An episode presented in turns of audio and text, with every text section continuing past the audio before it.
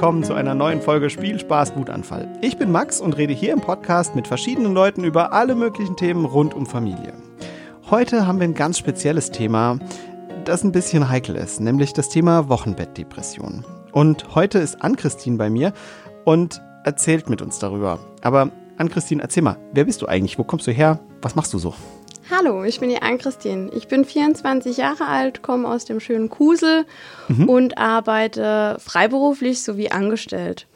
Ähm, ich habe im Oktober 2019 mein Examen gemacht und ähm, bin daher direkt in die Freiberuflichkeit gegangen. Mhm.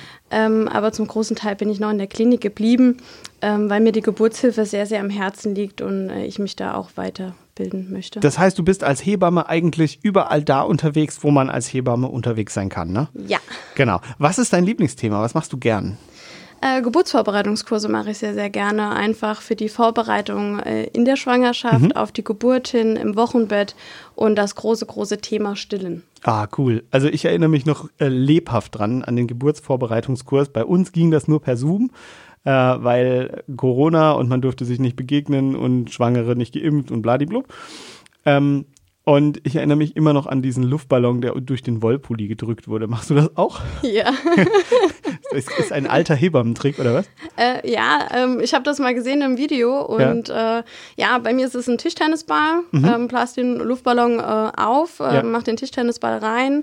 Ja, und dann ähm, stellt es quasi den Gebärmutterhals dar, die Gebärmutter ja. und den Kopf vom Kind. Und dann kann man perfekt das Ganze erklären, ja. ähm, was der Prozess eigentlich macht. Ja. Ähm, mir ist es unheimlich wichtig, in der, ähm, im Geburtsvorbereitungskurs gerade die Geburtsmechanik genau zu erklären. Was wird eigentlich überhaupt gemacht?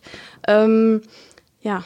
War auch echt lehrreich. Also ich, ich habe den Geburtsvorbereitungskurs natürlich mit meiner Frau äh, und bei einer Hebamme, die da irgendwie, ich weiß gar nicht, wie sie da ran kam. Egal, es war nicht die Hebamme, die uns da hinterher betreut hat, aber habe den da gemacht. Und ähm, ich war nur bei den beiden Männerabenden dabei. Es war ein getrennter. ah, okay.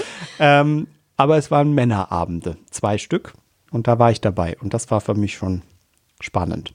Wie war das? genau.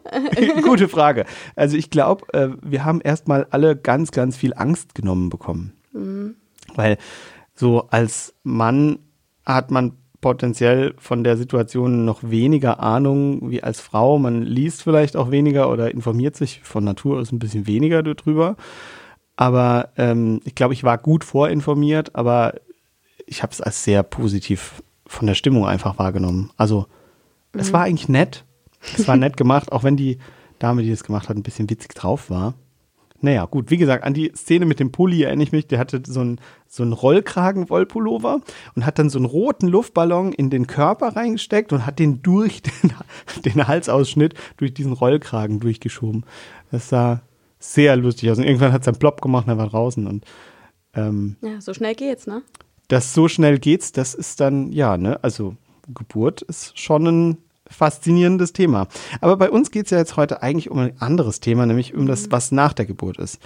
Ähm, was ist denn eigentlich der Optimalfall? Wochenbettdepression ist ja eigentlich das, was nicht so schön sein sollte. Wie sollte es denn optimal funktionieren nach der Geburt? Naja, es kommt natürlich darauf an, wie die Geburt verlaufen ist. Ne? Mhm. Manche Frauen empfinden dies als sehr traumatisch, andere mhm. Frauen ähm, ist für sie erfüllend, äh, ja. eine erfüllende Geburt gewesen, nicht traumatisch. Ähm, das nehmen sie natürlich dann mit ins Wochenbett, mit auf die Station. Ja. Ähm, dann ist alles anders, ja. Auf einmal liegt da ein kleines Würmchen, ja, kleines klar. Neugeborenes. Ja. Ähm, man hat natürlich schon vorher die Verantwortung, klar. Also eher mehr die äh, werdenden Mamas als die Papas, weil Auf jeden Fall, ja, die Mamas nehmen es ja schließlich mit. Ähm, genau, wenn es dann da ist, ja, ähm, ist alles neu. Mhm, ne? Man muss sich erstmal finden als Familie, zusammenkommen. Ähm, man muss das erstmal mit dem Wickeln hinkriegen, ja, dann ist da noch der Nabel mit der Nabelklemme, wo viele sich immer sehr, sehr schwer tun. Mhm. Ähm, das Stillen, das Stillen ist ein großes, großes Thema, das kann man schon so sagen ähm, das braucht viel Zeit. Ne? Also bis so eine Stillbeziehung richtig, richtig fest ist, würde ich behaupten, vier bis sechs Wochen nach meiner Erfahrung. Ja, ja die ersten zwei Wochen sind schon arisch, arisch holprig. Und ähm, man muss schon sagen, allgemein, die, ähm, ja, die ganze, ich sag mal, Freunde, Familie, die machen immer alles so wie, ah, es war ganz toll und Ja, es ja. war easy, ja. Ähm, und das stimmt gar nicht. Ja, eigentlich ist es echt harte Arbeit. Ja. Äh, ich, ich, äh, bei uns ist ja nicht lange her. Also bei uns ist das jetzt eine Weile her, dass wir das durchgemacht haben, aber ich würde sagen, ich erinnere mich noch gut an die Zeit, weil ich glücklicherweise auch die ersten Wochen viel da war. Und das hat ja schon im Krankenhaus angefangen. Also zuerst mal, du, du hast ein Baby, das irgendwie ein paar Stunden nach der Geburt das erste Mal die Windel voll macht und denkst so, what, was ist das denn? Es ist dunkelgrün. Sehr komisch. Äh, und man musste dich dann, dann irgendwie voll eingrooven erstmal und auch als, als Familie. Oh Gott, atmet es noch? lange, hat wirklich lange gedauert bei uns, bis wir da so ein bisschen locker geworden sind, weil wenn unsere Tochter halt tief schläft, dann schläft die wirklich tief. Und am Anfang hat meine Frau sie dann so angestupst und geguckt, aber naja. Ähm, wie kommt es dann, dass das bei manchen gut funktioniert und bei manchen nicht so gut funktioniert? Es gibt verschiedene Faktoren, die aufeinander prallen. Zuerst ist alles anders. Ja, man muss sich als Familie erstmal finden. Dann hat man die Hormonumstellung. Ähm, also es gibt ähm, verschiedene Situationen. Ähm, Stillprobleme, Ja. Schlafmangel, den man überhaupt nicht unterschätzen Oh darf. ja. Noch heute ein Problem, ja. Ja. Ähm, natürlich, ob bekannte psychische Störungen schon da waren zuvor. Ja. Ja. Die Partnerschaft, war die vorher Harmonisch oder unharmonisch, harmonisch ja. oder genau. Ähm, und das sind einfach viele Faktoren, die aufeinander prallen. Und wenn das eine nicht stimmt, das andere nicht stimmt und dementsprechend kommt man viel schneller in diesen Kreislauf hinein. Ja, du sagst Kreislauf, ähm, das heißt, die Depression ist nicht einfach klatschstarr, sondern wie läuft das normal ab? Ganz, ganz unterschiedlich. Mhm. Ähm, die meisten haben Babyblues. Mhm.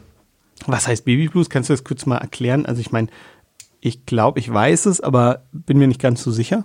Ja, der beginnt meist so um den dritten bis zehnten Tag. Das ist quasi wie Heultage. Ja. Hormonumstellung, die Hormone fallen ab, die Schwangerschaftshormone, der Prolaktinwert steigt, also für die Milchbildung. Mhm.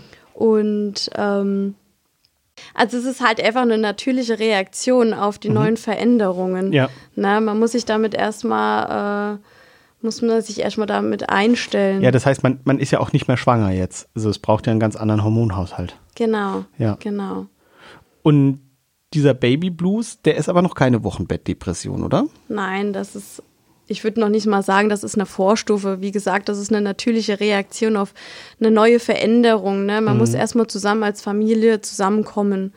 Und ähm, eine Depression, also der Unterschied eigentlich ist, ähm, eine Depression ist ein depressiver Zustand, seelisch, körperliche Ungle äh, ein Ungleichgewicht Ja. in dem Sinn. Man hat eher negative Gefühle, auch negative Gefühle zum Neugeborenen und hat dementsprechend wieder Schuldgefühle. Und das ist halt schon ein kleiner Teufelskreislauf.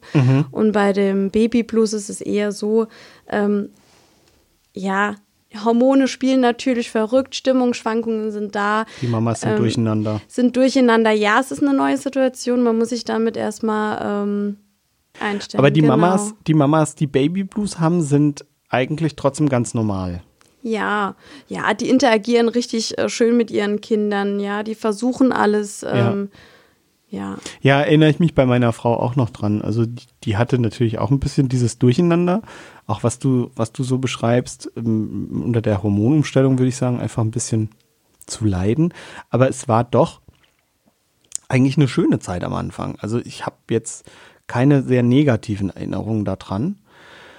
Ähm, die Wochenbettdepression, ist das eine richtige psychische Krankheit? Ja. Ja? Ja. Wer diagnostiziert das? Weil das interessiert mich schon. Ist es, weißt du, wie viele ähm, Wochenbettdepressionen überhaupt di diagnostiziert werden?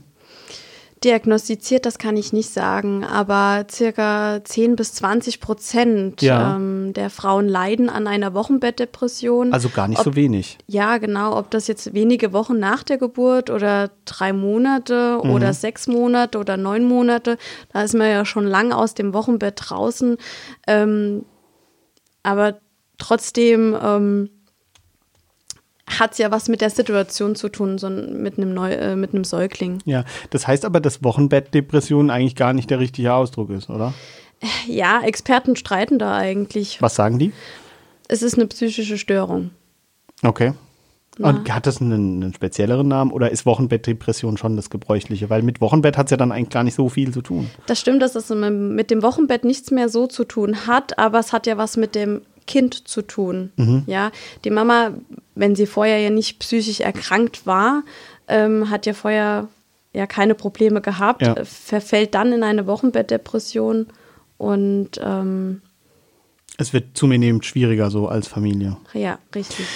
Ähm, wie behandelt man denn die Wochenbettdepression? Weißt du das?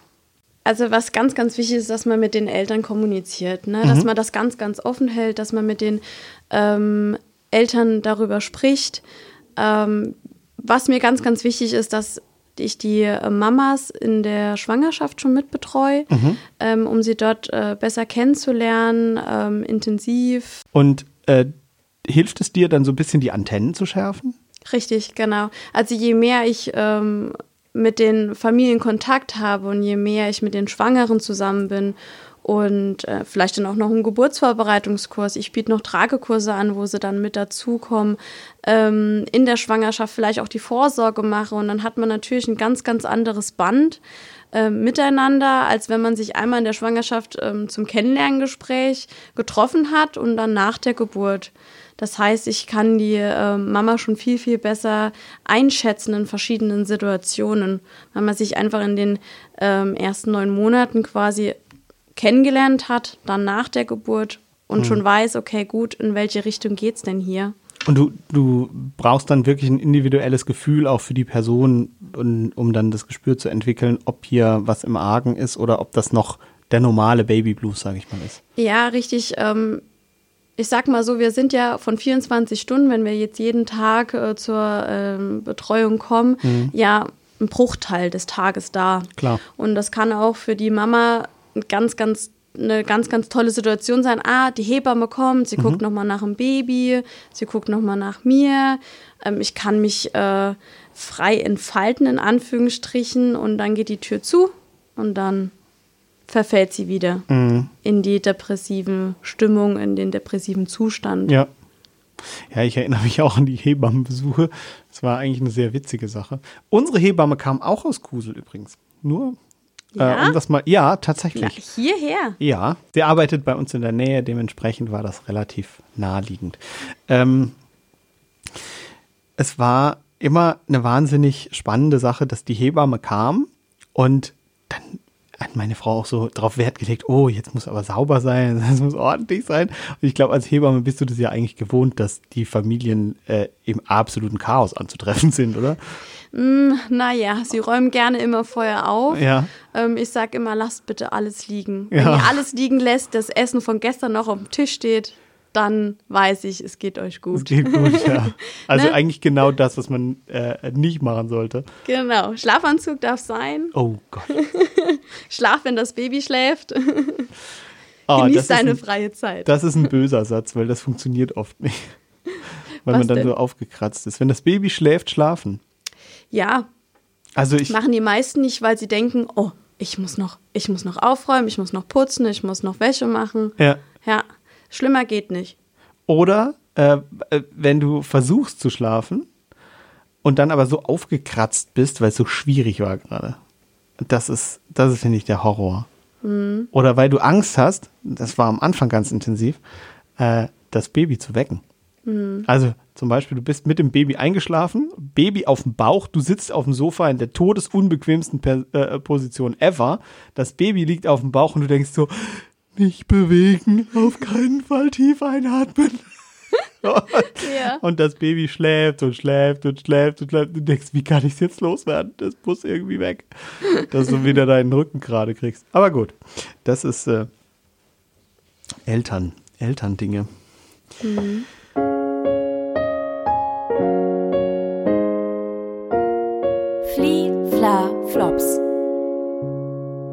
Und damit sind wir wieder in unserer beliebten Rubrik Flie, Fla, Flops. Du hast uns auch Flops mitgebracht. Was hast du mitgebracht? Dein erster Flop.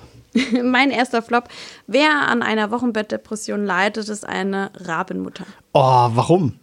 Weil sie keine Rabenmutter ist, weil sie keine schlechte Mutter ist, nur weil sie eine psychische Störung hat. Okay, also äh, ganz ernst zu nehmen nochmal, um das klar zu sagen, eine Wochenbettdepression ist keine Charakterschwäche, sondern eine Wochenbettdepression ist eine ernstzunehmende psychische Erkrankung, wo man vielleicht auch einfach Hilfe braucht. Richtig. Dein zweiter Flop. Mein zweiter Flop, wer an einer äh, Wochenbettdepression leidet, soll sich nicht so anstellen. Es war doch schließlich alles in Ordnung. Dein Kind ist ja gesund, die Geburt war unkompliziert. Gell, du hast in acht Stunden geboren. Oh, also die, die, die guten Ratschläge, die auch Schläge sind eigentlich. Ja, genau. Hast du das Gefühl, dass das oft vorkommt, dass die Mamas, die eine Wochendepression haben, so dann auch damit zu kämpfen haben, dass das Umfeld so reagiert? Ja. ja. Äh, also in welchen Fällen passiert das? Äh, in den meisten Fällen zu Hause. Von der Familie, mhm. von Freunden, okay. teilweise Bekannten. Man geht nur mit der Chaise draußen spazieren. Da kommt schon die erste. Ah, das Kind ist zu kalt angezogen. Ah, Du gehst jetzt schon raus, das Kind ist doch schließlich erst fünf Tage alt. Oh Gott. Ja, das sind immer die, die besonders tollen Tipps, wo man sich dann denkt, so, ey. Ja, die wissen es alle besser. Am genau. besten ähm, auch die, wo keine Kinder haben mhm. oder die, ähm, die Kinder schon etwas älter sind. Du meinst die, die jetzt schon äh, eher die Großelterngeneration sind? Ja, richtig. Ja. Die wissen es momentan noch am besten. Genial. Okay, dein dritter Flop. Äh, mein dritter Flop ist, wer an einer Wochenbettdepression leidet, ähm, schadet ihrem Kind. Okay. Tun die Mama das das? Nein. Ähm, natürlich, sie schaden ihrem Kind in dem Sinne nicht. Ähm, sie interagieren nur weniger mit ihren Kindern. Ne? Mhm. Je jünger die Kinder sind, desto besser ist es, weil die noch nicht ganz so viel mitbekommen. Ja. Wenn es dann aber zur Interaktion kommt, sollte doch dann der Partner übernehmen und ähm, das ausgleichen, was die Mama gerade in dem Moment ihrem Kind einfach nicht geben kann. Ja, wobei wir dann auch wieder dabei sind, dass sie es einfach nicht kann in der Situation. Ne? Richtig, ne? genau. Und wir dann halt einfach irgendwie als Eltern uns gegenseitig vielleicht entlasten müssen. Wie ist das bei Alleinerziehenden? Was würdest du da raten, wenn es zu sowas kommt? Ähm, in der Schwangerschaft. Tatsächlich würde ich schon in der Schwangerschaft ganz viel ähm, darauf hinarbeiten, vielleicht eine Haushaltshilfe zu organisieren, mhm. die Familie schon mal ins Boot mitzuholen, ähm, dass sie einfach da ist zum Unterstützen. Ja, ähm, Freundinnen, ja, ja. vorkochen. Ja. Ist eigentlich immer eine tolle Sache, dass man so die ersten paar Tage auch ohne irgendwas überleben kann. Einfach nur in die Mikro oder in, den Backofen stellen und ja. dann los geht's. Ähm, ja, wie gesagt, schon vorher ähm, darüber sprechen, schon organisieren und damit man im Wochenbett dann ähm, mehr Zeit hat. Ich meine, das ist ein guter Tipp generell, äh, egal ob, ob alleinerziehend oder nicht. Das ist aber, glaube ich, wichtig. Wie ist es denn mit der ersten Zeit, mit dem sogenannten Bonding? Ähm, ist das auch ein, eine Strategie, wie man dagegen arbeiten kann, dass es zu einer Wochenbettdepression dann kommt? Ähm, eine Prophylaxe. Ja. Ist das, ne? Ähm, eine, ein Bonding. Weißt du, was Bonding heißt? Erklär's mal für die Leute. Also Bonding ist Haut-zu-Haut-Kontakt. Mhm. Ne? Ähm, in den ersten zwei Lebensstunden ist das ganz, ganz, ganz, ganz wichtig, ähm, viel Zeit mit seinem Kind zu verbringen, Haut-in-Haut-Kontakt. Die Kinder sind ähm, so wach in den ersten zwei Lebensstunden und das bekommt man so gar nicht mehr zurück. Ne? Mhm. Ich denke, bei dir war das genau das Gleiche, dass äh, ja. das Mäuslein dann geschlafen hat danach. Ähm, der Adrenalinausstoß nach der Geburt geht hoch, dann mhm. ähm, fällt er ab und beide sind müde. Und der Papa schläft auch ein. Ne? Ja, der Papa schläft auch ein, genau.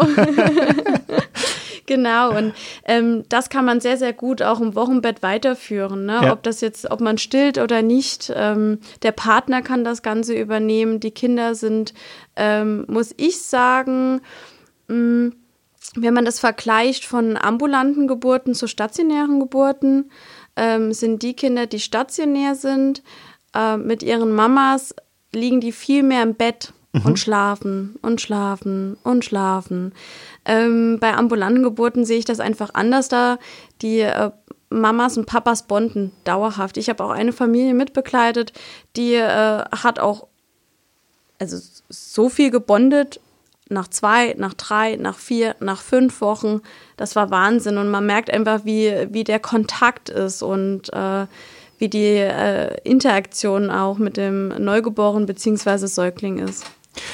Und das ist eigentlich auch eine gute Prophylaxe fürs Wochenbett, für die Wochenbettdepression? Ja, ähm, Bonding kann man nachholen, gerade für die Mamas, die zum Beispiel per Kaiserschnitt geboren haben oder auch per Notkaiserschnitt, ähm, ist das eine super Prophylaxe, sag ich mal, das Ganze nachzuholen und diese traumatische Geburt nochmal ähm, Revue passieren zu lassen ja. und das Ganze aufzuarbeiten. Ne? Das ist ähm, oft ist die Geburt das, was äh, mit ins Wochenbett geht, wo die Mamas ganz, ganz viel noch zu knappern haben, mhm. vielleicht auch mit den Geburtsverletzungen. Ja. Vielleicht hat sie sich gewünscht, ähm, spontan zu gebären, dann musste doch ein Kaiserschnitt ja. nach Stunden gemacht werden. Und das ist schon ähm, eines der, der größten Faktoren, die von einem Babyblues dann in eine Wochenbettdepression ähm, kommen. Mhm. Ich denke, da können wir gleich nochmal dran anknüpfen, aber lass uns mal bei den Flops bleiben. Was ist dein nächster Flop? Mein nächster Flop ist, wer an einer Wochenbettdepression leidet, ähm, gefährdet die Partnerschaft. Okay. Äh, sehen das Leute so? Ähm, ja, es ist natürlich auch für den Papa. Den Papa dürfen wir nicht ganz so vergessen in der ganzen Situation. Auch für ihn ist alles ganz, ganz neu. Ja. Na? Und ähm, ist natürlich Quatsch, ja. Ähm, was ich allerdings finde, ist, wenn die, die Partnerschaft vorher nicht stabil war, mhm. ist es ganz, ganz oft, dass ähm, gerade dann in so, so Situationen das Verständnis nicht da ist vom Partner, dass mhm. er das nicht versteht, dass er sagt, ah, stell dich doch nicht so an, ist doch alles in Ordnung, ja, lass mal ein paar Tage vergehen und spielt das alles immer so runter. Mhm. Und das sollte aber eigentlich nicht sein. Ne? Also Oder das, du meinst, es ist dann fehlende Ernst, fehlendes Ernst nehmen? Ja, genau, genau. Ähm, ach, das Unterbuttern sozusagen, so, mhm. ja, jetzt stell dich nicht so an, das tut jetzt mal kurz ein bisschen weh, das Stillen, das wird aber wieder und das Lob fehlt. Mhm. Ne? Oder ähm, ja, jetzt ist doch eine Woche, zwei vergangen, ne? Ähm, jetzt kannst du mal wieder die Wäsche machen oder so. Zum Beispiel. Und kann man daraus auch Strategien ableiten, wie vielleicht der Partner sogar, also es nicht behindern kann, sondern sogar helfen kann, dass es nicht zu einer Wochenbettdepression kommt oder dass die Frauen besser durchkommen? Äh, ja, also jetzt knüpfe ich wieder an der Schwangerschaft an. Ja, ja mach ruhig. Also gerade hier Kommunikation ist wirklich eines der wichtigsten Dinge. Ob das jetzt in der Partnerschaft ist, ob das in der Schwangerschaft ist, ob das unter Geburt ist, ob das dann nach der Geburt im Wochenbett mhm. so ist. Kommunikation ist eines der wichtigsten Säulen und Bausteine. Mhm. Und äh, wenn da schon so der Argen drin ist, dann im Wochenbett äh, gut aufeinander ähm, ab, sich abzustimmen, ist das schon sehr, sehr schwer. Mhm. Hast du denn das Gefühl, dass bei Leuten, ähm, bei denen irgendwie so Zeitdruck drin ist, weil der eine Partner arbeitet oder mehr arbeitet in der Zeit, ähm, dass es häufiger zu Wochenbettdepressionen kommt, dass auch so ein Problem der fehlenden Unterstützung ist oder ist es davon eher unabhängig?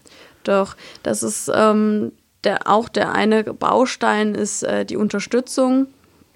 Also wenn eine Mama vom Babyblues in eine Depression rutscht, ist gerade das ganz, ganz wichtig, die Mama zu entlasten. Das heißt natürlich das Verständnis von der Familie, ne? Mhm. das Verständnis vom Partner, ähm, dann mit verschiedensten Sachen wie, okay, ich koche oder ja, ja Schatz, ich mache dir deine Termine, wir machen den Termin beim Kinderarzt, wir machen die Nachkontrolle, den Termin. Ähm, aber auch, dass der Partner ganz offen mit der Partnerin darüber spricht, du, Schatz, ich denke, ich glaube, dir geht es momentan nicht so gut. Mhm. Ähm, ich glaube, wir sollten auch unserer Hebamme vielleicht mal Bescheid geben oder vielleicht auch ähm, den Frauenarzt von dir aufsuchen. Ähm, so eine Hilfestellung, ähm, die haben ja auch immer ne, verschiedene Optionen. Ja ähm, wo man sich hinwenden kann, äh, wenn einem das einfach auffällt. Was ist es denn genau? Was sollte man denn tun, wenn man, wenn einem das auffällt, so als Partner oder als, als Mama auch an mir selbst? oftmals ähm, die Mamas, die ähm, unter einer Wochenbettdepression leiden, sind ja eher so in sich gekehrt, eher mhm. so verschlossen, schließen sich ein, ja. wollen gar nicht mehr nach äh, draußen gehen, ähm, sind auch ja, mangelnde Hygiene ist auch schon, ne? Ja. Ähm, wo man schon merkt, okay, gut, da ist irgendwas im Argen, das nicht mehr versorgen wollen des Neugeborenen. Mhm. Ähm, das, ja, von der Familie, von der, ähm, von Freunden Abstand gewinnen. Und der Partner, wenn ihm sowas auffällt, mit seiner Partnerin darüber sprechen, wenn sie das nicht ganz so versteht oder sagt, ach Quatsch, das habe ich nicht, ich, mir geht's gut, ich bin doch nicht krank, mhm. ähm, äh, das doch dann nochmal mit der Hebamme zu besprechen, somit, dass ich zum Beispiel Unterstützung ähm, geben kann. Das heißt, mehr Wochenbettbesuche, längere Zeiteit planen, ähm, aber auch mit ihr darüber ganz, ganz offen zu sprechen. Hast du denn das Gefühl, dass viele Frauen das machen? Viele Frauen auf dich zukommen und sagen, hm, ich müsste da mal quatschen? Äh, ja, tatsächlich.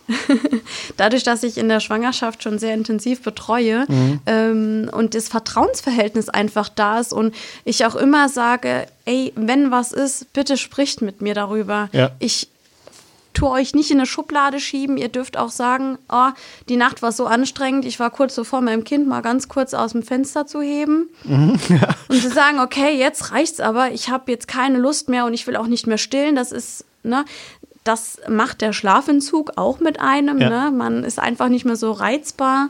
Ähm, genau. Und die kommen dann aber auch und äh, lassen ihre, ihren Frust auch bei dir ab. Ja, genau. Die, das ist das Schöne halt, dass, dass, ähm, dass sie offen zu mir sein können, so wie ich aber auch offen zu ihnen sein kann. Dementsprechend habe ich nicht so so eine Schutzmauer vor mir, wo ich denke, kann ich jetzt, kann ich nicht, kann mhm, ich, ja. soll ich sie ansprechen darauf oder nicht? Aber doch, mir liegt das schon sehr am Herzen, da ganz offen mit ihnen auch zu sprechen. Natürlich sanft. Ja. Sagen, du, pass mal auf, mir ist das ein bisschen, da ist mir was aufgefallen. Wie fühlst du dich denn im Moment? Ähm, ähm, wie war die Nacht? Ne? Man fragt ja schon nach. Und was ich besonders merke, ist, wir bekommen ja, wir Hebammen nur 20 Minuten an sich bezahlt von den Krankenkassen, mhm. Ähm, sollen in diesen 20 Minuten das Befinden, die körperlichen Untersuchungen der Mama sowie das vom Kind und die Fragen, die sie noch haben, in 20 Minuten unterbringen, ist nicht machbar. Ja. Na? Und ähm, wenn ich das immer so machen würde, würde ich nur sagen, oh, hoffentlich sagt es, es ist alles gut, weil sonst würde es jetzt den Rahmen sprengen. Ja. Ja, und äh, man merkt es schon, wenn man sagt, okay, gut, ja, hm, hm, hm, und geht dann wieder raus, ähm, merkt man vieles nicht. Ja. Das heißt also, wenn man sich gar keine Zeit gibt, das heißt, eigentlich ist es bei euch Hebammen genau dasselbe wie zum Beispiel in der Pflege oder bei einem vernünftigen Arzt, dass diejenigen viel über ihre eigentliche bezahlte Tätigkeit hinaus machen. Ne? Mhm. ist quasi Freizeit. Ja, ja, ja, ich kenne das.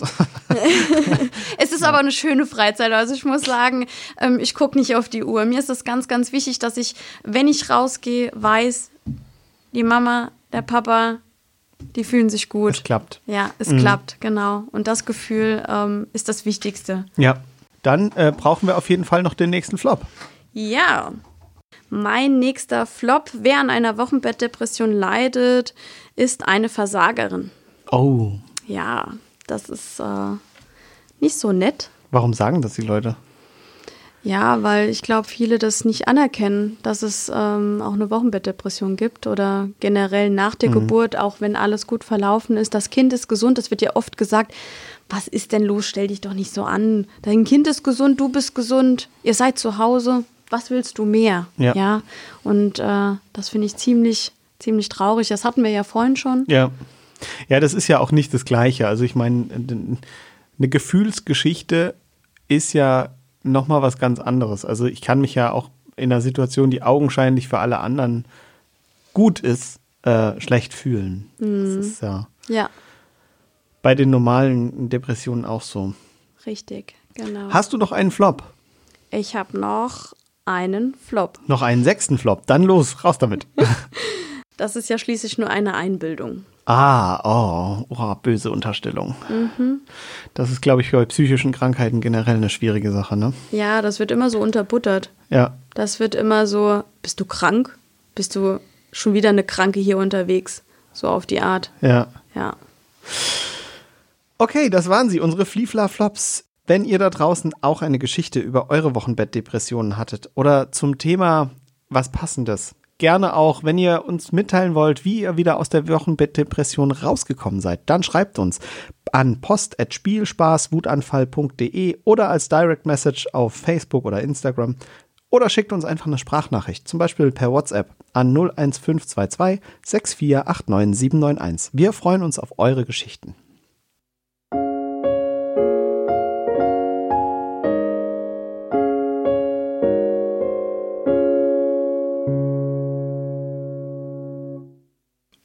Wenn die Leute jetzt das Gefühl haben, hm, bei mir könnte es eigentlich eine Wochenbettdepression sein, was wäre denn dann das richtige Vorgehen? Wer wäre der erste Ansprechpartner? Der erste Ansprechpartner, je nachdem, wie die Mama, ähm, je nachdem, wie die Mama darüber offen reden kann. Offen reden kann, danke. Ja. ähm, ist es so, dass normalerweise, wenn die Partnerschaft hier so weit ne, stabil ist, dass man erstmal mit seinem Partner darüber spricht. Ja ähm, wenn man mit seinem Partner darüber nicht sprechen kann, weil er zum Beispiel gar kein Verständnis zeigt, mhm. dann würde man vielleicht übergehen zur Freundin. Ja. Aber auch das ist ein ganz, ganz großes Thema tatsächlich, was ich immer wieder mitbekomme, dass ähm, dass wenn man selbst ein Kind geboren hat, die Freundin hat vielleicht schon zwei Kinder, dass man da erstmal so ein paar Sachen rauskitzelt, das, was man vorher gar nicht wusste, auch wenn es jetzt, sage ich mal, in Anführungsstriche die beste Freundin war. Mhm. Und dann merkt, oh, ich bin ja gar nicht allein. Mhm. Da gibt es ja noch ganz viele andere. Die das auch kennen. Die das auch kennen, ja. die das auch haben, die genauso denken und diese Gefühle von, das habe ich mir hier alles ganz anders vorgestellt. Oh ja, ja, ich glaube, das ist ein großes Gefühl bei dem Thema. Ähm, ich weiß nicht, wie viele Leute das eigentlich schon so zu mir gesagt haben ich habe das ja öfter. Ich bin ja als Pfarrer auch öfter mal in Familien unterwegs und habe dann zum Beispiel Gespräche mit Leuten, bei denen ich die Kinder taufe. Und für mich ist es immer ganz spannend, wie war denn so die Zeit bisher? Mhm. Weil das ist ein neuer Mensch, der ist irgendwie auf der Erde und ist jetzt, weiß ich nicht, paar Monate oder schon zwei Jahre oder vielleicht auch schon fünf oder so. Und ähm, wir kommen dann zusammen und gucken uns quasi den Mensch so ein bisschen ja in Bezug aufs ganze Leben an. Ne? Und dann interessiert mich das immer total, wie das da so äh, war. Und ganz oft kommen dann so Sachen wie, ja, bei uns war das auch echt schwierig am Anfang und das und das hatten wir uns so und so vorgestellt. Und ach, übrigens, bei uns hat das und das wahnsinnig gut funktioniert. Ich weiß nicht, wie viele Tipps ich schon bekommen habe. Teilweise auch richtig gute, also richtig mhm. gute, die uns super weitergeholfen haben. Ähm, und das ist einfach, finde ich, so eine wertvolle, so eine wertvolle Sache, weil die Leute ja alle merken, wir haben uns ein Bild davon gemacht, haben uns versucht, das vorzustellen, aber ja, es ist total anders gekommen auf eine gewisse Art und Weise. Und Sachen, über die man sich überhaupt keinen Kopf gemacht hat, sind plötzlich ein Riesenthema.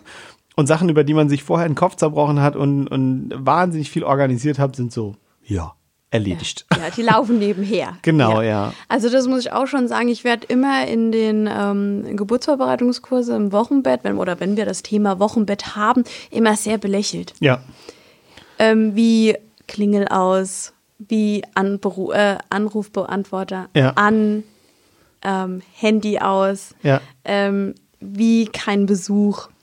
Ja? Ähm, ich sag mal so, wenn alles glatt gelaufen ist, ja, Geburt gut, vielleicht ambulant nach Hause, stillen klappt oder Flasche geben klappt, Kind nimmt gut zu, schläft gut, kein Schlafmangel da, dann ist das gar kein Thema.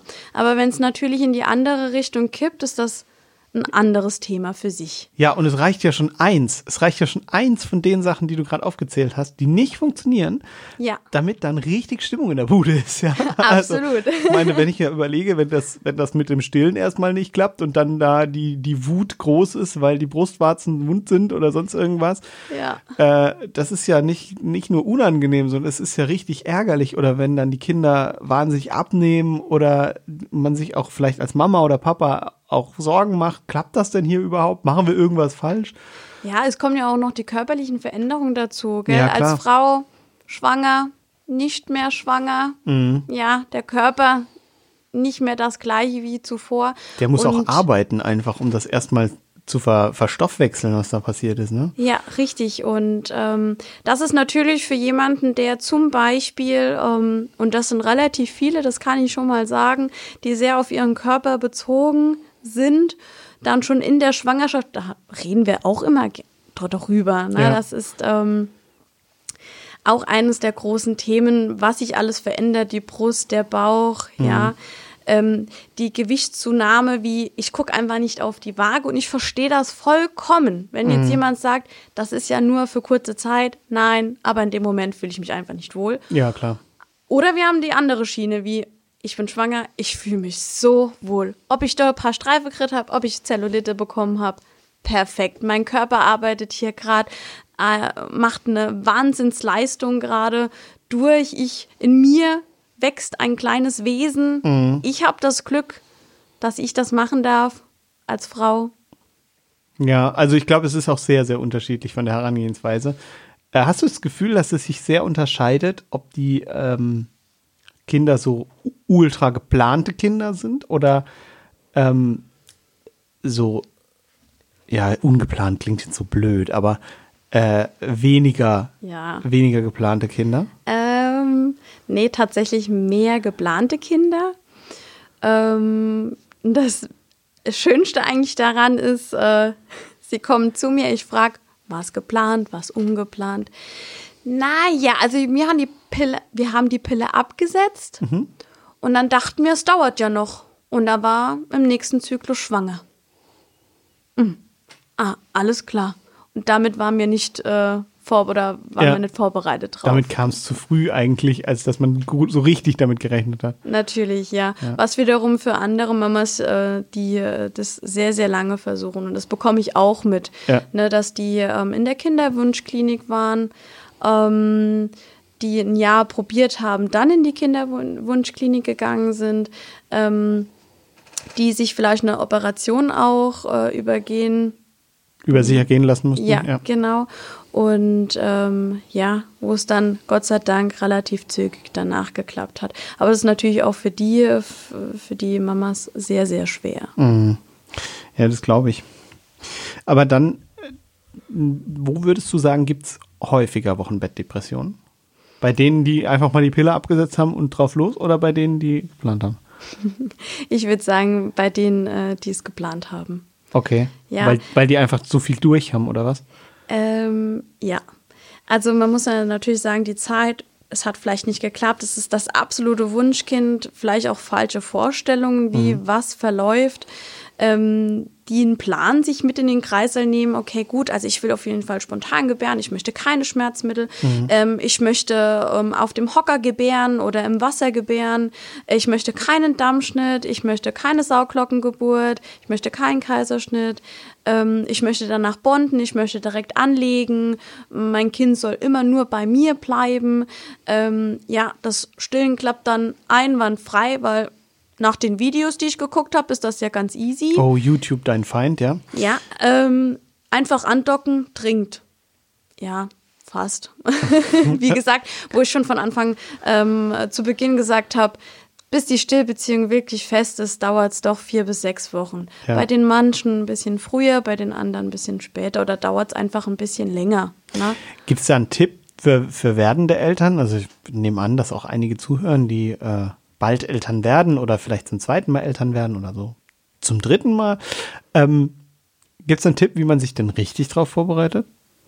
Auf die, auf die Schwangerschaft oder auf die Geburt gesehen? Auf die Geburt, ja, damit das gar nicht erst so in die Richtung geht?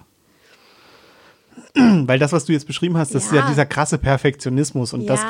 die, ich sag mal, die, die Instagram-Geburt, die man dann direkt auch posten könnte, Ja. äh, wo man mal ehrlich sein muss, also da, Aufklärung. da sind wir sehr weit entfernt von in der Regel, ne? Aufklärung.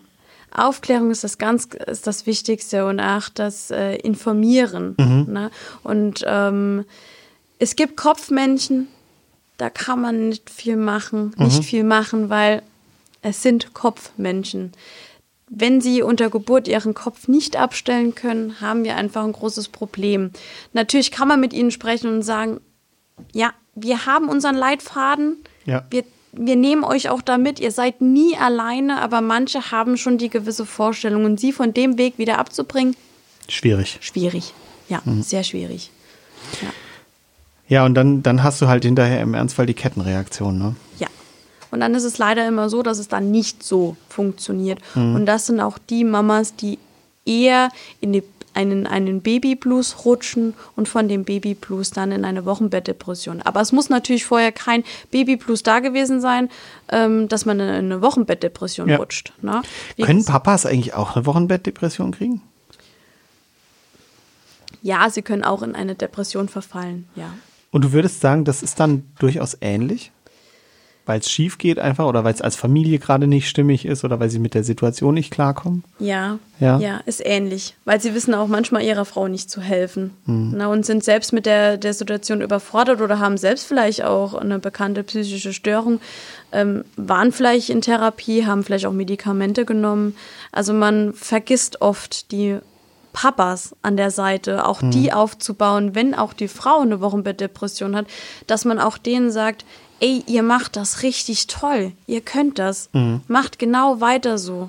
Ja, lobt eure Frauen, seid für eure Frauen da und versucht alle verschiedenen Dinge außenrum abzustellen und kümmert euch. Kümmert euch um eine Haushaltshilfe, kümmert euch, ähm, organisiert, ja, stellt vielleicht mit der Hebamme, also quasi mit uns, ähm, was ich auch gerne mache, so einen Tagesplan auf, der nicht zu hoch angesetzt ist, sondern dass man das schon an diesem Tag schaffen kann und lobt das, was sie gemacht hat. Ne?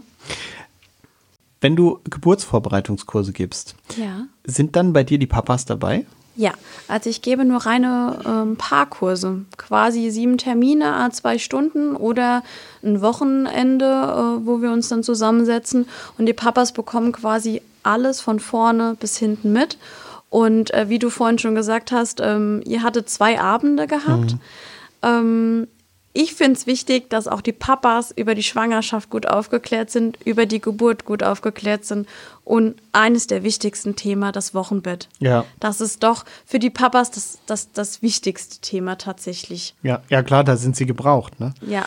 Ähm, ich finde es total spannend, weil du das so sagst. Bei mir lag es mit auch an mir, dass ich weniger dabei war, äh, was aber jetzt nicht ein Wollen war, sondern es war einfach in einer Zeit, wo ich terminlich so brutal überlastet und ausgelastet war, weil gewisse Dinge passieren mussten in der Zeit um die Geburt herum, sage ich mal. Und wir natürlich wussten, die Geburt kommt irgendwann dazwischen und dann ist Tuck und dann muss ich mich erstmal rausziehen und will ich mich auch rausziehen und für die Familie da sein. Und deswegen habe ich vorher schon äh, quasi Doppeltermine vergeben. Einmal eine Zeitschiene zwei Wochen äh, vor dem Geburtstermin, dem geplanten, also dem, wie Ja. nennt man das? Errechneten Geburtstermin. Errechneten. Errechnet. Weil der ist ja nicht, hat ja nichts mit realistisch zu tun.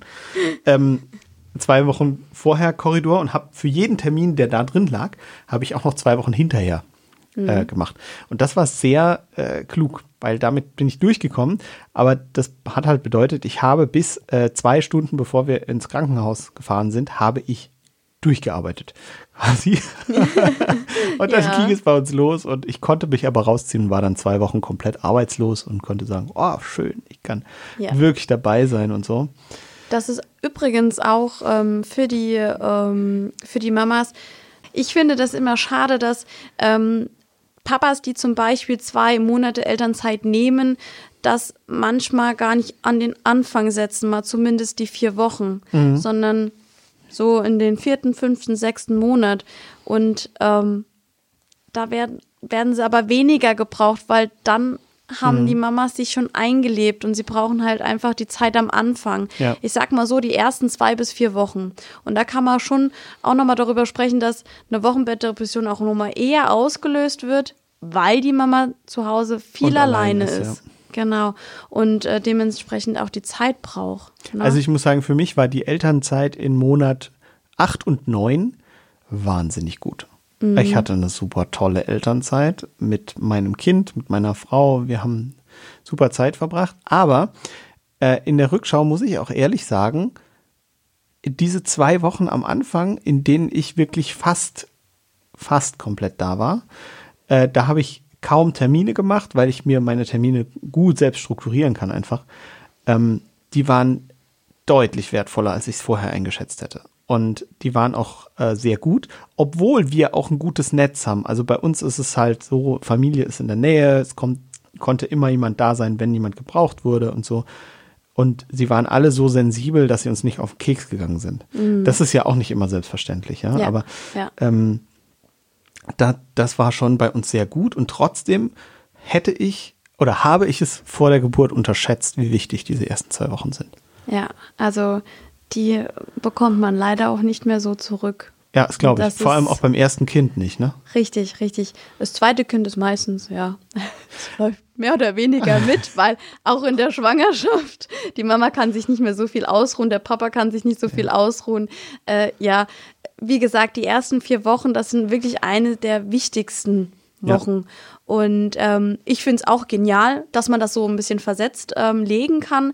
So die ersten vier Wochen, manche Papas gehen auch hin und sammeln den Urlaub, wie jetzt du auch gemacht hast, ja. und setzen den dann quasi noch hinten dran, dass sie vielleicht sogar sechs Wochen oder acht Wochen zu Hause bleiben konnten und haben dann nochmal diese vier Wochen Elternzeit, wenn das Kind sechs Monate alt ist, sieben, acht und fahren dann nochmal vier Wochen in Urlaub. Ja. Mega. Also äh, wir haben es so gemacht, wir waren, wir waren auch lange im Urlaub ähm, in der Elternzeit und ich habe halt äh, dadurch, dass ich, wie gesagt, frei strukturieren konnte, konnte ich halt einfach sagen, ich räume mir diese, ähm, diese zwei Wochen einfach frei von Terminen und dann waren sie frei von Terminen. Punkt. Mhm. Und damit hatte ich, also ich hatte nicht frei, aber ich habe halt nicht wirklich viel gearbeitet. weiß nicht, wie man das jetzt offiziell genug formulieren kann. ja, ja, ich schon. denke, es ist, es ist auch normal, wenn man die Möglichkeit hat. Ja. Weil selbst wenn du Urlaub nehmen wollen würdest, wüsstest du ja gar nicht, ob das Kind dann überhaupt kommt oder ob das Kind dann zwei Wochen vorher da ist und du dann äh, deinen Urlaub quasi in der falschen Zeit hast. Deswegen war das bei uns so, dass wir gesagt haben, ja, wir gucken, dass wir das gemanagt kriegen. Ja, ja, wenn die Kinder dann auch noch ein bisschen länger drin bleiben wie geplant, ne? Mhm, genau. Wolltest du sagen, ah, ist ganz bequem bei der Mama. Oh, kann ich mir aber auch vorstellen, warum.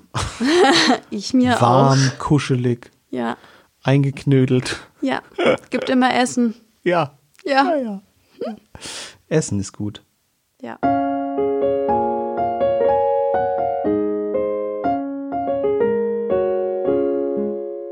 Wir kommen zu unserer Rubrik Kindermund tut Wahrheit kund. Wir haben eine Sprachnachricht bekommen und die hören wir jetzt. Also meine Tochter hat gesagt, äh, das war, ich glaube, das war um die Weihnachtszeit und da war das Geld ein bisschen knapp. Und ich gesagt, Mensch, jetzt müssen wir sparen, jetzt haben wir kein Geld mehr, so ein Mist. Und dann hat sie gesagt, wieso, Mama? Du brauchst ja nur auf die Bank gehen, die Bank, die hat.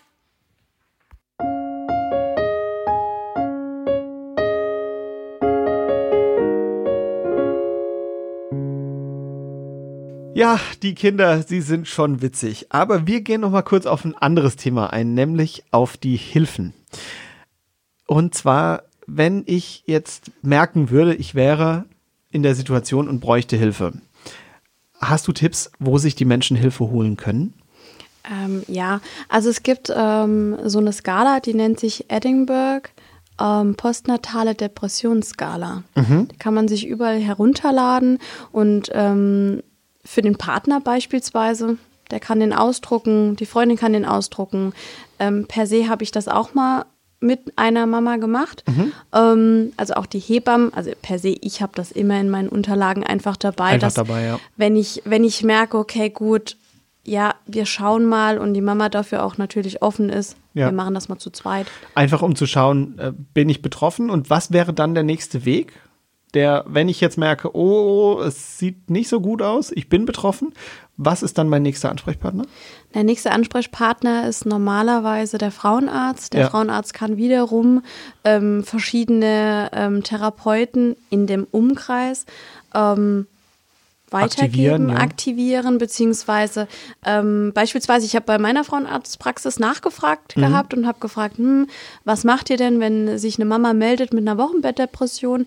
Habt ihr denn da Anlaufstellen für mich? Ja. Ähm, dann kam sie und hat so ein bisschen gekruscht und gemacht und gefühlt zehn Stunden später kam sie aber dann mit einem Papier um die Ecke ja. sozusagen. Und da standen ganz viele verschiedene Therapeuten drauf, mhm. wo sich dann quasi die Mama hinmelden konnte, beziehungsweise der Papa soll ja organisieren, der soll ja seine Frau entlasten, ja. äh, wo man dann anrufen kann und nachfragen kann.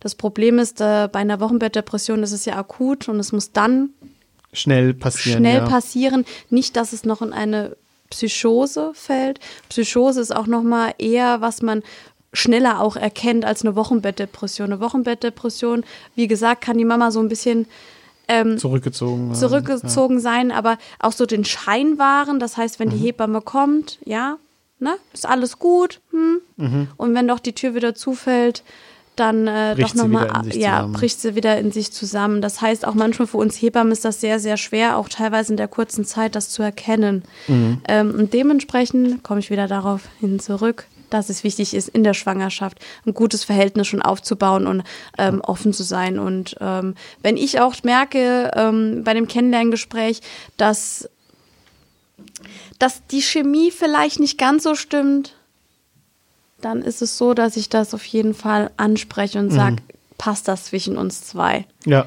Ähm, Weil ganz, du das Vertrauensverhältnis haben willst. Ja, ja, ja, aber ich glaube aber auch für die Mama ist das unangenehm. Das ist das Gleiche, wie wenn man in den Kreißsaal geht oder ne, in den Geburtsvorbereitungskursen genau das Gleiche im mhm. äh, Thema Geburt. Ah ja, was mache ich denn aber, wenn jetzt eine Hebamme reinkommt und die Chemie stimmt so gar nicht? Ja, dann gehst was du wieder. Was soll ich dazu sagen? Mhm. Wäre gut. Ja. Ähm, was ist denn die höchste Eskalationsstufe? Also du hast jetzt gesagt, Frauenarzt, Therapeuten. Ähm, kann das bis zum Klinikaufenthalt gehen? Auf jeden Fall. Ja. Also das, ähm, es gibt so Mutter-Kind-Einrichtungen. Ja. Ne? Ähm, man versucht es natürlich am Anfang erstmal mit äh, einer Therapie, mit Gesprächen, wenn man merkt, okay, gut, das geht schon Richtung Psychose. Also Psychose gibt es entweder die aktiven oder die passiven Mamas. Die ja. passiven Mamas sind eher die, die sich zurückziehen, keine Mimik, ja. ähm, keine Interaktion. Ähm, also den merkt man das schon sehr, sehr an. Ja. Und der aktive Teil wäre dieses Übertriebene. Ja. Ähm, beispielsweise, sie spielen miteinander. Ne? Also die Mama versucht mit dem Kind äh, sich zu beschäftigen man merkt, dass das Kind das gerade nicht möchte. Und die Mama macht aber immer weiter und immer weiter und immer, mhm. immer weiter und erkennt einfach die Signale ihres Kindes nicht. Ja. Das ist, äh, klingt, klingt schwierig, äh, aber es ist gut, dass es dann diese Einrichtungen gibt. Wir haben euch diese Einrichtungen mal zusammengestellt, äh, beziehungsweise haben euch Links in die Show Notes gepackt. Und jetzt haben wir nochmal genau geschaut, was diese Edinburgh-Skala ist. Und das haben wir hier für euch.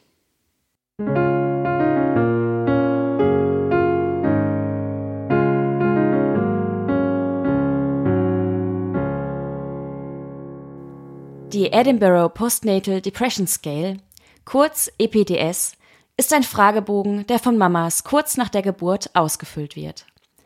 Er beinhaltet zehn Punktefragen, die die Stimmungslage der Mütter innerhalb einer Woche erfassen sollen, um herauszufinden, ob möglicherweise eine Wochenbettdepression vorliegt. Die Fragen umfassen unter anderem Bereiche wie Schuldgefühle, Schlafstörungen und Energielosigkeit. Eine hohe Punktzahl am Ende des Fragebogens weist auf eine hohe Wahrscheinlichkeit einer Wochenbettdepression hin. Den Test könnt ihr ganz einfach auch mal selbst machen. Er ist offen im Internet zugänglich. Weitere Infos findet ihr dazu in den Show Notes.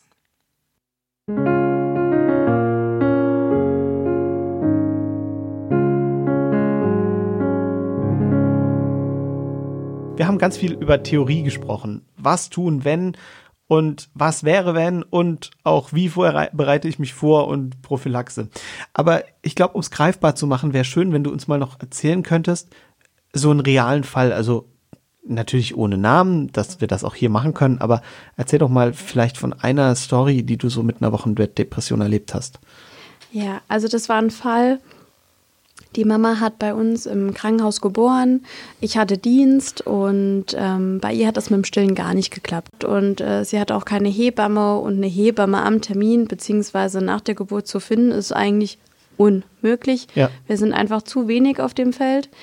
Und ähm, ich hatte da relativ früh gerade angefangen, mhm. ähm, in dem Klinikum zu arbeiten und habe gesagt, gut, ich habe noch Kapazität, ich mache das. Ja. War bei uns auch in der Nähe, von dem her von der Fahrerei perfekt. Hat gepasst. Genau. Die Mama war ähm, leider alleinerziehend. Ähm, hatte einen Kaiserschnitt gehabt, war für sie das erste Kind. Sie hatte keine Familie hier, wenig beziehungsweise schon Freunde, aber die Freunde waren alle immer arbeiten und sie war so eine Powerfrau. Sie, sie hat gesagt, sie schafft das, sie kann das ich habe immer ihr versucht, verschiedene äh, Wege zu geben, zu zeigen, was sie denn alles machen kann, ähm, was es für Möglichkeiten gibt. Ich habe mit ihr über die Haushaltshilfe gesprochen. Wir haben die auch beantragt, aber dann in dem Moment, wo es wirklich ganz, ganz wichtig ist, ähm, ja, die Krankenkassen sind einfach langsam, bis man das Formular hatte, bis wir das zusammen ausgefüllt haben, war es eigentlich schon fast wieder. Ne? Ähm, genau. Sie hatte wie gesagt, Stillprobleme gehabt, die wir aber sehr, sehr gut zusammen in den Griff bekommen haben. Und ähm, das war dann letzt letztendlich nicht dann unser Problem, sondern eigentlich der Schlafmangel und der Schlafentzug für sie. Mhm. 24-7, keine Familie, keine Freunde da, ja. die für sie ähm, eine Pause, ne? der Wäschetrockner unten im Keller stehen, nach Zustand nach Kaiserschnitt, Schmerzen oh, nach der Geburt. Ja. Ähm, das war für sie alles nicht einfach. Das war auch nicht geplant, der Kaiserschnitt. Sie wollte eigentlich spontan gebären. Mhm. Also haben wir erstens das von der äh, Geburt, dann hatten wir das im Krankenhaus mit den Stillproblemen, dann zu Hause, dass das Kind nicht schlafen wollte, ähm, sie mit viel Schlafmangel. Ähm, der Partner dazu in der Schwangerschaft nicht unterstützt, wollte von diesem Kind auch nichts wissen. Ah, das ist blöd. Ja, und das äh, führte natürlich äh, von dem einen zum anderen. Ich weiß gar nicht, wie viele Stunden ich verbracht habe bei ihr, aber es hat ihr auf jeden Fall sehr, sehr gut getan, ähm, dass man darüber offen sprechen konnte. Unser Vertrauensverhältnis war relativ schnell da. Mhm. Das muss ich schon sagen. Ähm, aber was ich gemerkt habe mit der Zeit, ist, dass sie ähm, das alleine machen wollte. Sie wollte sich nicht viel reinreden lassen. Ne? Mhm. Ähm, wir haben dann auch mit der Edinburgh postnatale Depressionsskala zusammengearbeitet und äh, ja, es war auffällig und habe ihr natürlich verschiedene Anlaufstellen gegeben, habe sie unterstützt. Wir haben viel darüber gesprochen. Dann kam die Familie auch irgendwann. Mhm. Dann hat sie gesagt, ja, sie hat ihr Ziel im Auge, ähm, dass sie bald wieder rüberfährt beziehungsweise ja. rüberfliegt. Und ähm, dann war sie bei ihrer Familie und dann ging es ja natürlich schon deutlich besser. Ähm, letztendlich hat es wahrscheinlich gepackt gepackt. Also sie hat es, äh, denke ich, so mit vielen Gesprächen und und und ja. ähm, doch gut, gut gemeistert, gut ja. geschafft und ähm, nach den, ich sag mal so, nach den zwölf Wochen Anpassung ähm, wurde es dann auch immer besser und besser und besser. Ich meine, das ist ja auch eine, eine positive Message jetzt. Wenn du sagst, sie hat es gepackt oder sie hat es gut gemeistert, dann heißt es, nicht jede muss äh, zu einem Psychologen oder zu einem Therapeuten oder einer Therapeutin äh, mit einer Wochenbettdepression, sondern es ist eigentlich was, es kann vorkommen und wenn es nicht so intensiv ist, dann kriegt man es vielleicht als Familie mit Zusammenhalten auch gut gelöst. Ne? Absolut. Also das kann ich auch nur unterstreichen, ähm, dass natürlich in gewissen Situationen, je weiter es gegangen wäre, sage ich mal, hätten wir was anderes machen müssen. Mhm. Aber dadurch, dass wir schon gut auf einem Level waren und für sie das auch dann in Ordnung war und ähm, sie sich mit der Situation auch irgendwann anfreunden konnte, ähm, dass die Kleine nicht ganz so viel geschlafen hat, ähm, aber Stillen dann super gut geklappt hat, ähm, ging das dann für sie auch ja, optimal. bergauf. Du hast uns angeboten, du kommst uns wieder besuchen. Und für euch heißt das, wir brauchen eure Fragen. Ann-Christine möchte euch beantworten, was euch interessiert. Wir möchten das nächste Mal schauen, dass wir uns einen anderen Schwerpunkt suchen. Nicht mehr Wochenbettdepression, aber natürlich dürft ihr uns auch Fragen zum Thema Wochenbettdepression und Anregungen schicken. Ihr dürft aber auch für andere Hebammen-Themen schreiben. Also, wie ist es mit meinem Kind, wenn es schreit? Was ist, wenn mein Kind nicht schläft oder sonst irgendwas? Was an Christine euch dann beantwortet. Wir machen bald eine neue Folge mit ihr und ich freue mich jetzt schon, dass du uns wieder besuchen kommst. Wenn ihr uns was schicken wollt, dann schreibt uns an post.spielspaßwutanfall.de oder als Direct Message bei Facebook oder Instagram. Ihr könnt uns natürlich auch eine WhatsApp oder eine Sprachnachricht an 01522 6489 791 schicken. Wir freuen uns auf eure Geschichten und eure Fragen für Ann-Christine bei der nächsten Folge. An Christine, ich habe heute wahnsinnig viel gehört. Ich habe heute wahnsinnig viel gelernt, auch zum Thema Wochenbettdepression, wie das so ist. Und ich würde sagen, das Wichtigste ist, dass man die Erwartungen vorher nicht so hochschraubt und sich gut informiert und vor allem auch Partner und Familie mit einbezieht, sich helfen lässt. Gar nicht so sehr versucht, alles allein zu rocken, weil das einfach oft sauschwer ist. Und dass man auch mit so kleinen Strategien, die man von seiner Hebamme mitnehmen kann, wie dem Bonding, einfach Prophylaxe betreiben kann, dass es vielleicht doch gut wird und gar nicht erst zur Wochenbettdepression kommt. Ich habe gelernt, Baby Blues ist noch gar keine Wochenbettdepression, da sind wir bei zwei verschiedenen Paar Schuhen. Und natürlich, es gibt bei allem Strategien und Hilfen. Und wenn ich Hilfe brauche, dann kann ich mir auch Hilfe holen. Wenn ihr wissen wollt, wo, dann schaut nochmal in die Show Notes. Ich sag Tschüss und bis zur nächsten Folge. Wir hören uns in zwei Wochen wieder und ich freue mich auf unser nächstes Hören. Bis bald. Bis bald. Tschüss.